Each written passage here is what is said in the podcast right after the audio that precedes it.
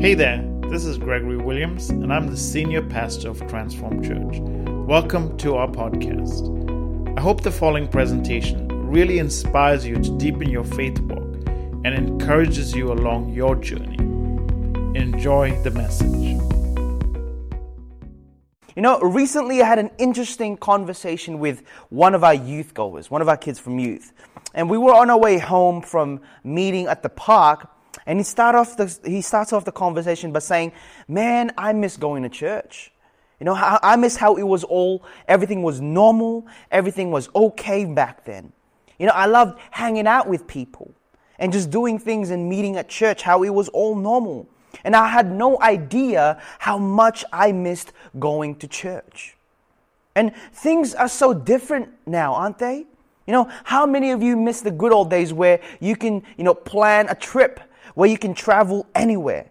You know, good old days where you can you, you can make plans and go anywhere you'd like to. And things have changed so, so much. You know, more people today are just so tense. You know, I'm tense.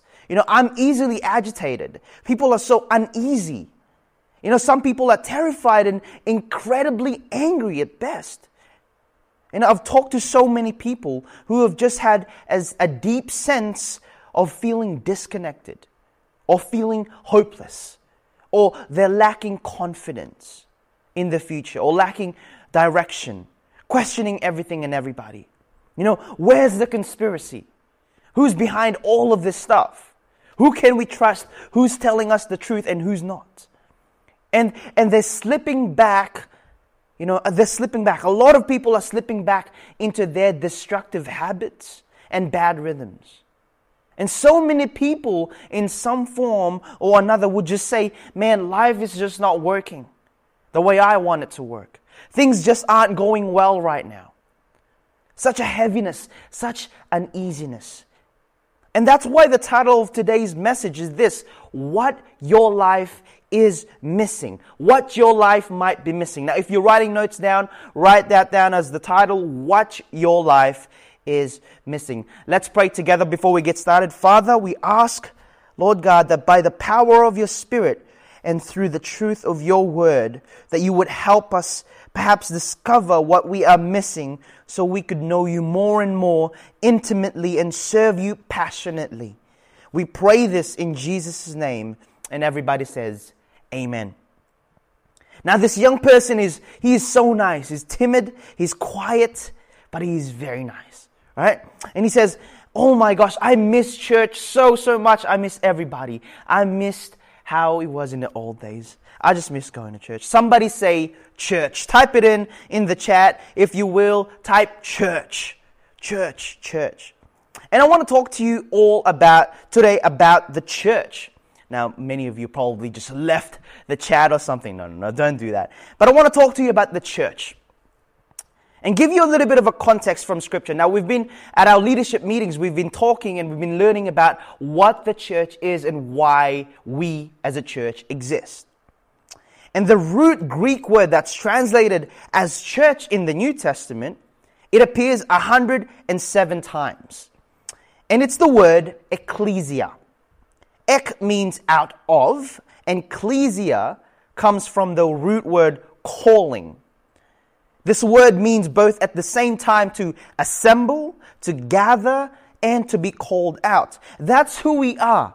We are the church. We were gathered together to be strengthened, to be called out. The word is ecclesia. Write that down. Ecclesia.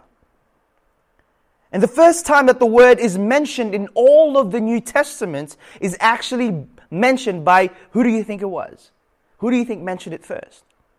Jesus mentioned the church the very first time.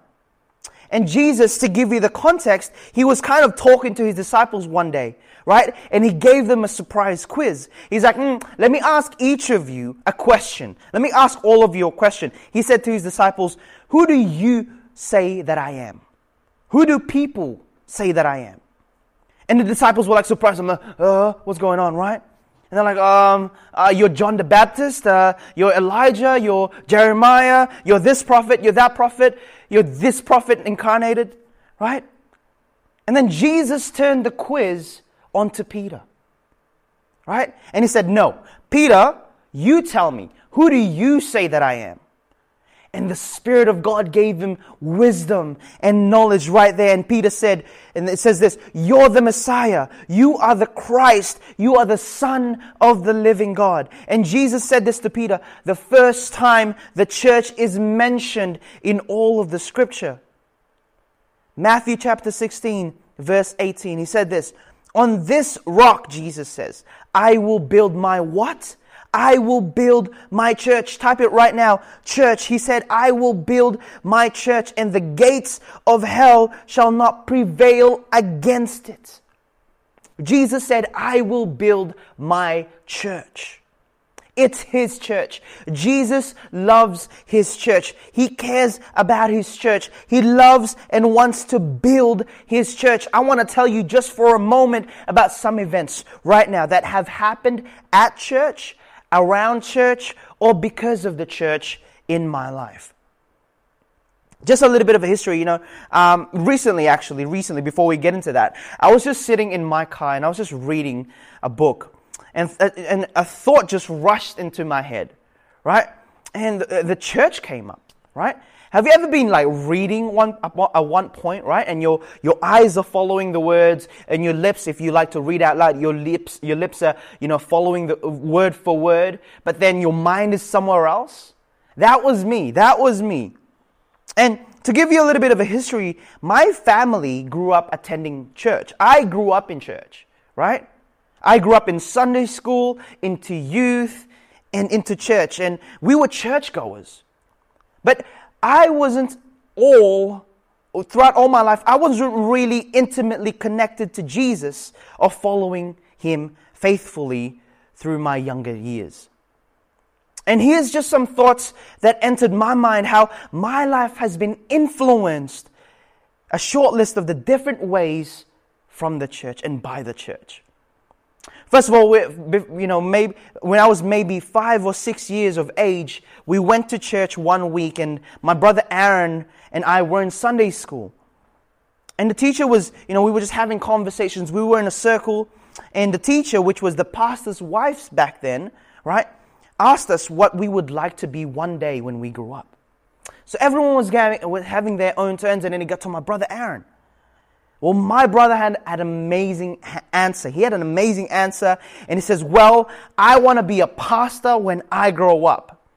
And I'm just sitting there admiring and in awe and amazed by his answer. And I'm like, yeah, that's actually pretty sick. I want to be like that when I grow up too. Right? But this conversation, this interaction resonated with me throughout my entire life. And I can still remember that conversation now, today. So I get home and I can't get this thought out of my head. Can't get it out. So I told my mother, I want to be a pastor one day, Mom. Ma? Which is completely bizarre because I really don't remember even liking a pastor at all when I was young. Right? But for some reason, I felt drawn to the church. Then years later, at youth, I just felt drawn to God. I would go to youth, but I didn't really know God. I felt drawn to him occasionally. And then I got into high school, right? And it was at high school where, where I that I fell deep into sin and started reading the word and decided to become a follower of Jesus. And immediately, for no reason, I just decided, man, I needed to go to church. I need to serve at church. And I just felt drawn for some reason. I started to make new friends at church, and they were very different from my old friends at school. You see, before I was a Christ follower, I thought everybody was a Christian, right? Everyone would be casually saying amen, hallelujah, and quote scriptures on their Facebook post and Instagram quotes and stuff like that, but live entirely different lives. And I assumed, and I thought that was what all Christianity was about. Everyone was a Christian. And now when I became a true Christ follower, I looked back and I thought of all my old friends. None of them were Christians. Because these new friends were so passionate. These new friends that I've met at my church, in my church, These new friends that I've met, you know, were so passionate about doing something that will make a difference for God and would way outlast this life. I met new friends through the church, and I started being discipled through the church, learning God's word, being corrected and encouraged and sharpened through the church. I started growing spiritually through the church. Our pastor gifted my uh, gifted me a Bible for, for teens, which I still have my name engraved on it. I started to learn to be generous and give to the church and in the church. When they called for an offering one time, one Sunday, and they used to pass on these little satchel things for you to kind of put your offering in, and I didn't give anything. And the lady sitting next to me at the time, you know, who I didn't know, took out twenty dollars from her purse, right? And said, hey, let's never come unprepared to give. I'll give this to you so you can give it back to God. And I was so blown away by her generosity that it started a journey growing towards generosity and giving to God and giving to the church. And you might be wondering, well, Tom, why are you telling us all of this?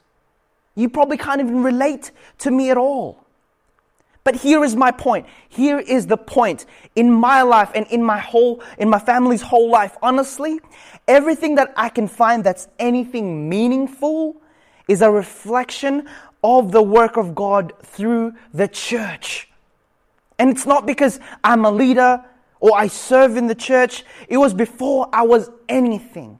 It's because I'm a follower of Christ and I'm a part of Jesus, His church, and I hope that many of you, many of you have some type of s- a story like that, where here's how God used the people of God. Here's how He used the church. Jesus said, I will build my church. And I want to talk to you today about the church. In fact, what I want to do for the next few minutes is I want, I kind of want to do a little bit of a test with you. And I want to share with you something to see how it connects with you. And I want to see if this moves you, if this sparks a light within you, if it stirs you up, or if it just kind of bores you. I'm going to show you a portion from the Old Testament, and it comes from Proverbs chapter thirty-one. And now, those of you who have been around the church for so long, especially ladies, you know that Proverbs chapter thirty-one is all about a godly wife or a godly woman. These unbelievably high standards which make men glad they're not women, because these standards are just so hard and they're too hard to live up to, just saying, right? But these are amazing standards of a godly person. And there's twenty-two b- verses about the godly wife. And what's amazing about these twenty-two verses is that they're actually an acrostic poem. What that means is that each of these twenty-two verses start with one of the twenty-two letters of the Hebrew alphabet and spell out all these beautiful qualities of the godly bride. For example, if I was to do this for uh, for Mama Chanel, right? And I would kind of say like this, I would say A, B, C. Like, like Mama Chanel is amazing for A. B, she is beautiful. C, she is Christ-like. And that's kind of what it does. That's what an acrostic poem is. Essentially, this godly bride exhausts the entirety of the letters of the Hebrew alphabet. Now, what we need to know is anytime you read the scriptures, all the scriptures points towards Jesus.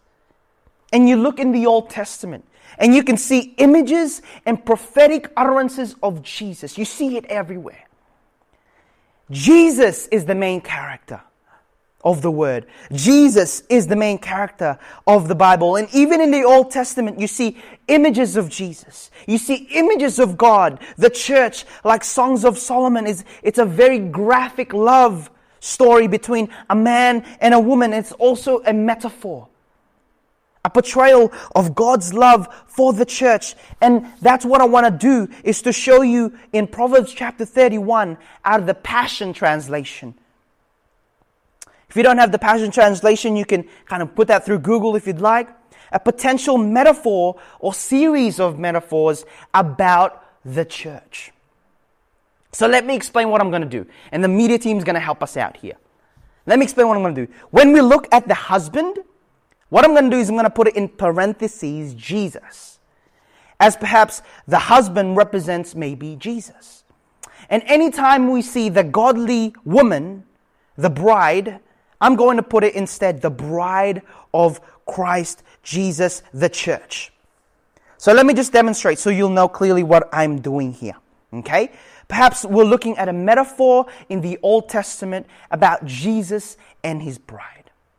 We'll start in verse ten, and this is what the text says. This is what the real text says before the editing. It says this, "Who can find a wife like this one? She is a woman of strength and mighty valor. She's full of wealth and wisdom. The price paid for her was far greater than many jewels." Now, here's how I'm going to edit it. And you can see in parentheses, and here's what I put. Who could ever find a church like this one? Christ's church is full of strength and mighty valor. See if it does any, if, see if this does anything to you emotionally. The church is full of wealth and wisdom. The price paid for the church was greater than many jewels. Verse thirteen and fourteen. The church searches out continually to possess that which is pure and righteous. The church gives out revelation, truth to feed others. The church tastes and experiences a better substance, and her shining light will not be extinguished, no matter how dark the night. She, the church, is known by her extravagant generosity to the poor, for she always reaches out her hands to those who are in need. Her husband, Jesus, is famous and admired by all. Even her works of righteousness she does for the benefit of her enemies. And I edited this next verse, but you'll see what I did. There are many valiant and noble ones, but you have ascended above, above them all. Popularity can be misleading, and followers and wealth and worldly clout is in vain and so quickly fades. But the church, the bride of Christ, lives in wonder, awe, and the fear of the Lord. She will be praised throughout all eternity. The Proverbs chapter thirty-one woman, or maybe even a metaphor, or the bride of uh, Christ, exhausts the twenty-two letters of the Hebrew alphabet. Question. Does this, does that connect with you emotionally? And if it does, it's probably because you recognize you don't just go to church, but you are the bride of Christ. Jesus said, "I will build my church."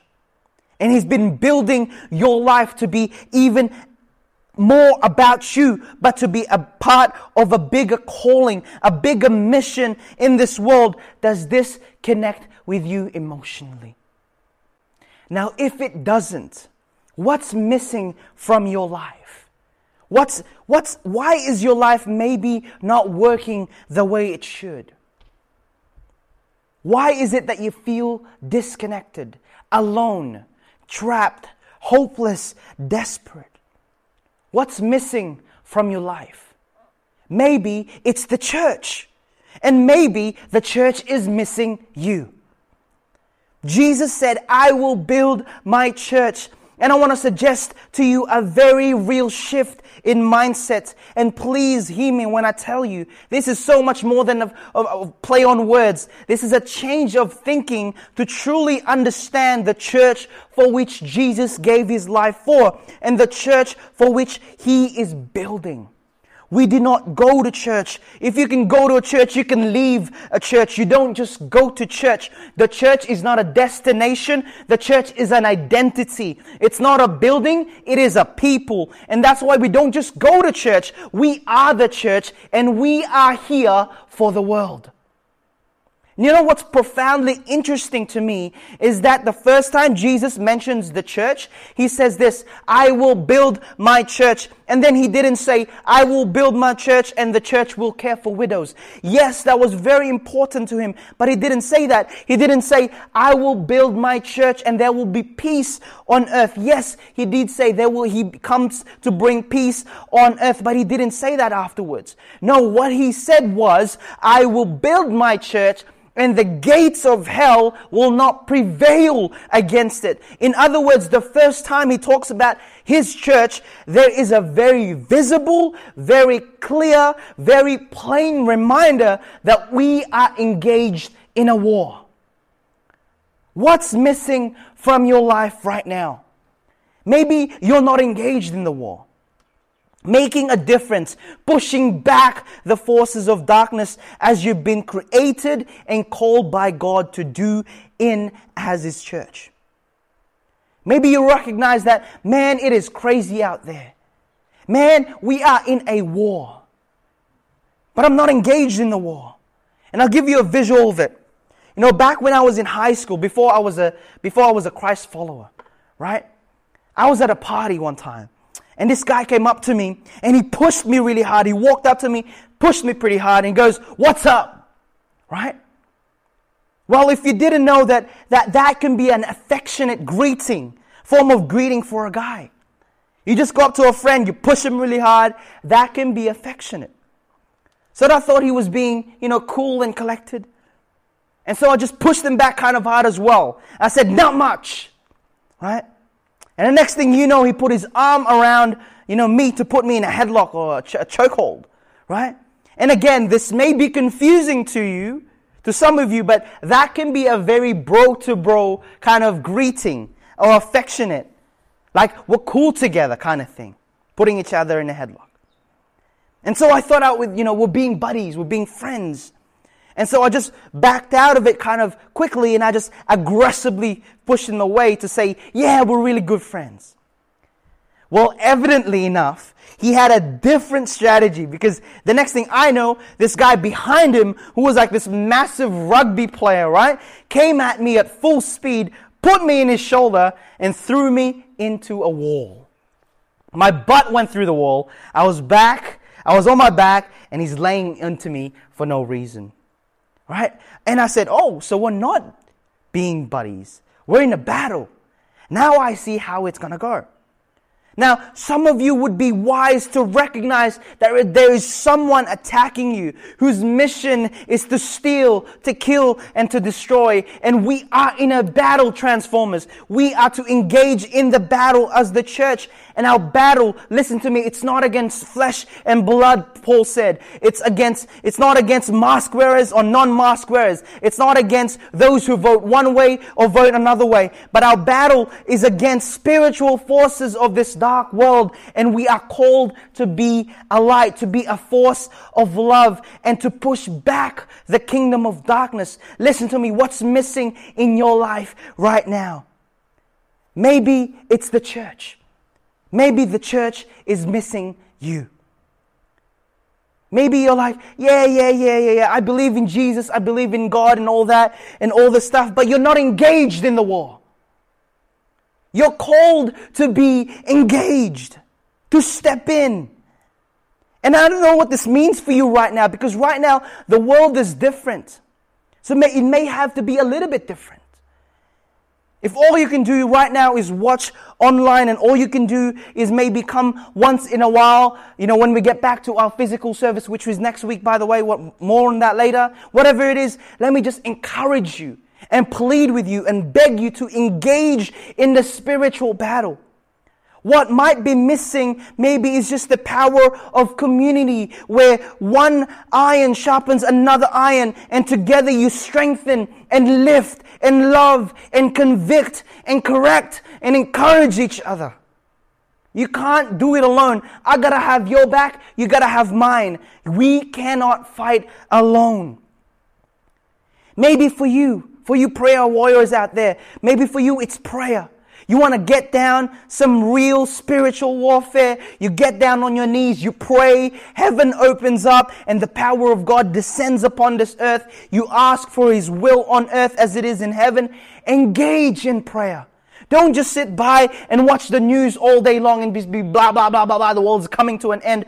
Do something about it. Engage. Type it in the chat right now. Engage. Turn to the person next to you and say, engage.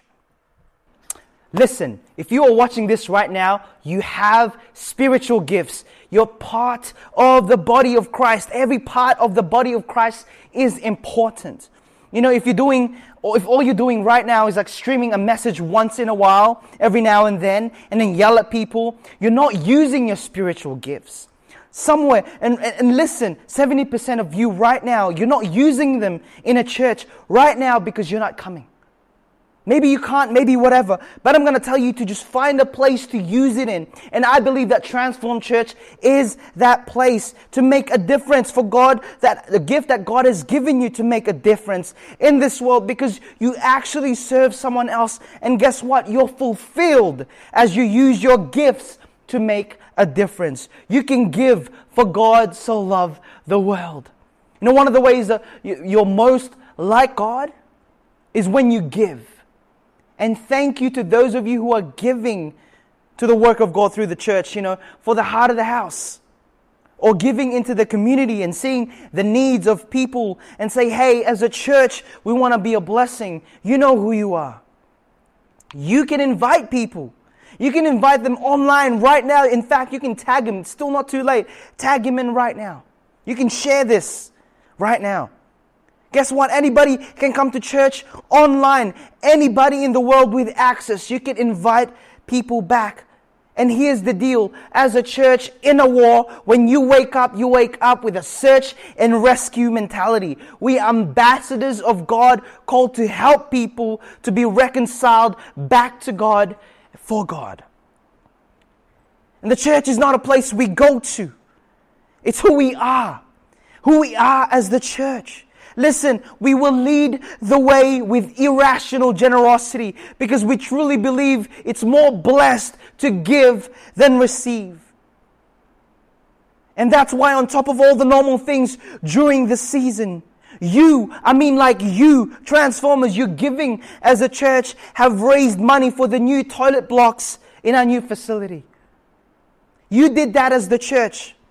To witness into the lives of families. You right now are funding many people, feeding people and educating people and helping those who are in need. You are involved. You are the church doing this. There are people around the world who are hurting, unable to work, unable to eat. So we picked one part that we could impact. And all over Melbourne right now, because of your generosity, Transformers, there are struggling families eating today and tonight because you, the church, Church are engaged in the war. We believe that the local church, that Transformed Church, the local church is the hope of the world, that we can do infinitely more together than apart. It's not about us. It's about the church. We can give freely to people all over the world. We are in a war. We're in a war. We'll do anything short of sin to reach people who don't know Christ, to reach people no one's reaching. We're going to do thing no, things no one's doing. We are not spiritual consumers. We are spiritual contributors. The church does not exist for us. The church exists for the world, and we are the church. What are you? You're the church. Come on, church, what's missing? The church, we're full of faith and not fear, for God has not given us the spirit of fear, but of power and of love and a sound mind. Wherever you are right now, would you mind just standing with me? Wherever you are. And if you're in your living room, or you might get up from your sofa or get out of bed for just a moment, just a little bit. We're going to pray together. We're going to stand together. What are we? We are the church, the bride of Christ. We are united, standing against one enemy whose mission is to kill, steal, and destroy. And we are united around one mission to lead people to become fully devoted to followers of Christ. Paul said in Ephesians chapter thirteen, verse twenty. And he said this, "Now to him who is able to do exceedingly abundantly more than we can, all that we can ask, think, or imagine, according to his power that is at work within us," within you, within us, within you. "To him be the glory," where in the church, in the church, in the bride of Christ throughout all generations, forever and ever. Amen. Who are we? We're the church. We're the bride of Christ, known for generosity, seeking justice, expressing love, not backing down in the face of opposition, but taking the message of Jesus all over the world. What's missing from your life? Maybe it's the church. Maybe the church is missing you. And as you prepare your hearts again to meet here again, physically, face to face, I would love to invite you to engage in the spiritual battle. We'll step in, step up, because of the one who gave his life for you. Only, our only reasonable response to him is to give our lives for him. If you can see it, if you can feel it, he's moving in our cities, he's moving in our, on our streets, he's moving. And his name is Jesus. He is good. We are the church and we exist for the work. Let's pray together. Jesus, we thank you for this time that you've given us right now. Thank you for the season that we're in. A season that might be, might seem blurry to us, but we know and trust and have faith that you are in the season. Like the sun in a winter season, even though we can't see through the cloudy and stormy clouds during the winter, we know that you are there beyond it and trust that this season too shall soon pass. Help us as a church. Help us to be a light. Help us to be united. Help us to be peaceful, to be loving, to be serving, and to be honoring one another and to our leaders and our pastors. Be with us as a church and as a family and as leaders. And in Jesus' name we all say and pray. Amen. Hello again, and thank you so much for listening. I really hope that message has encouraged you. Would you please take a moment to subscribe to this podcast and leave us a review? This really helps others get exposed to this uplifting message. I would also love for you to share this message with a friend or someone you think would be really inspired and blessed by this. Sharing this on social media like Facebook really does help others also get this free content. I'm honored you chose to spend some of your valuable time with us. Have an amazing day.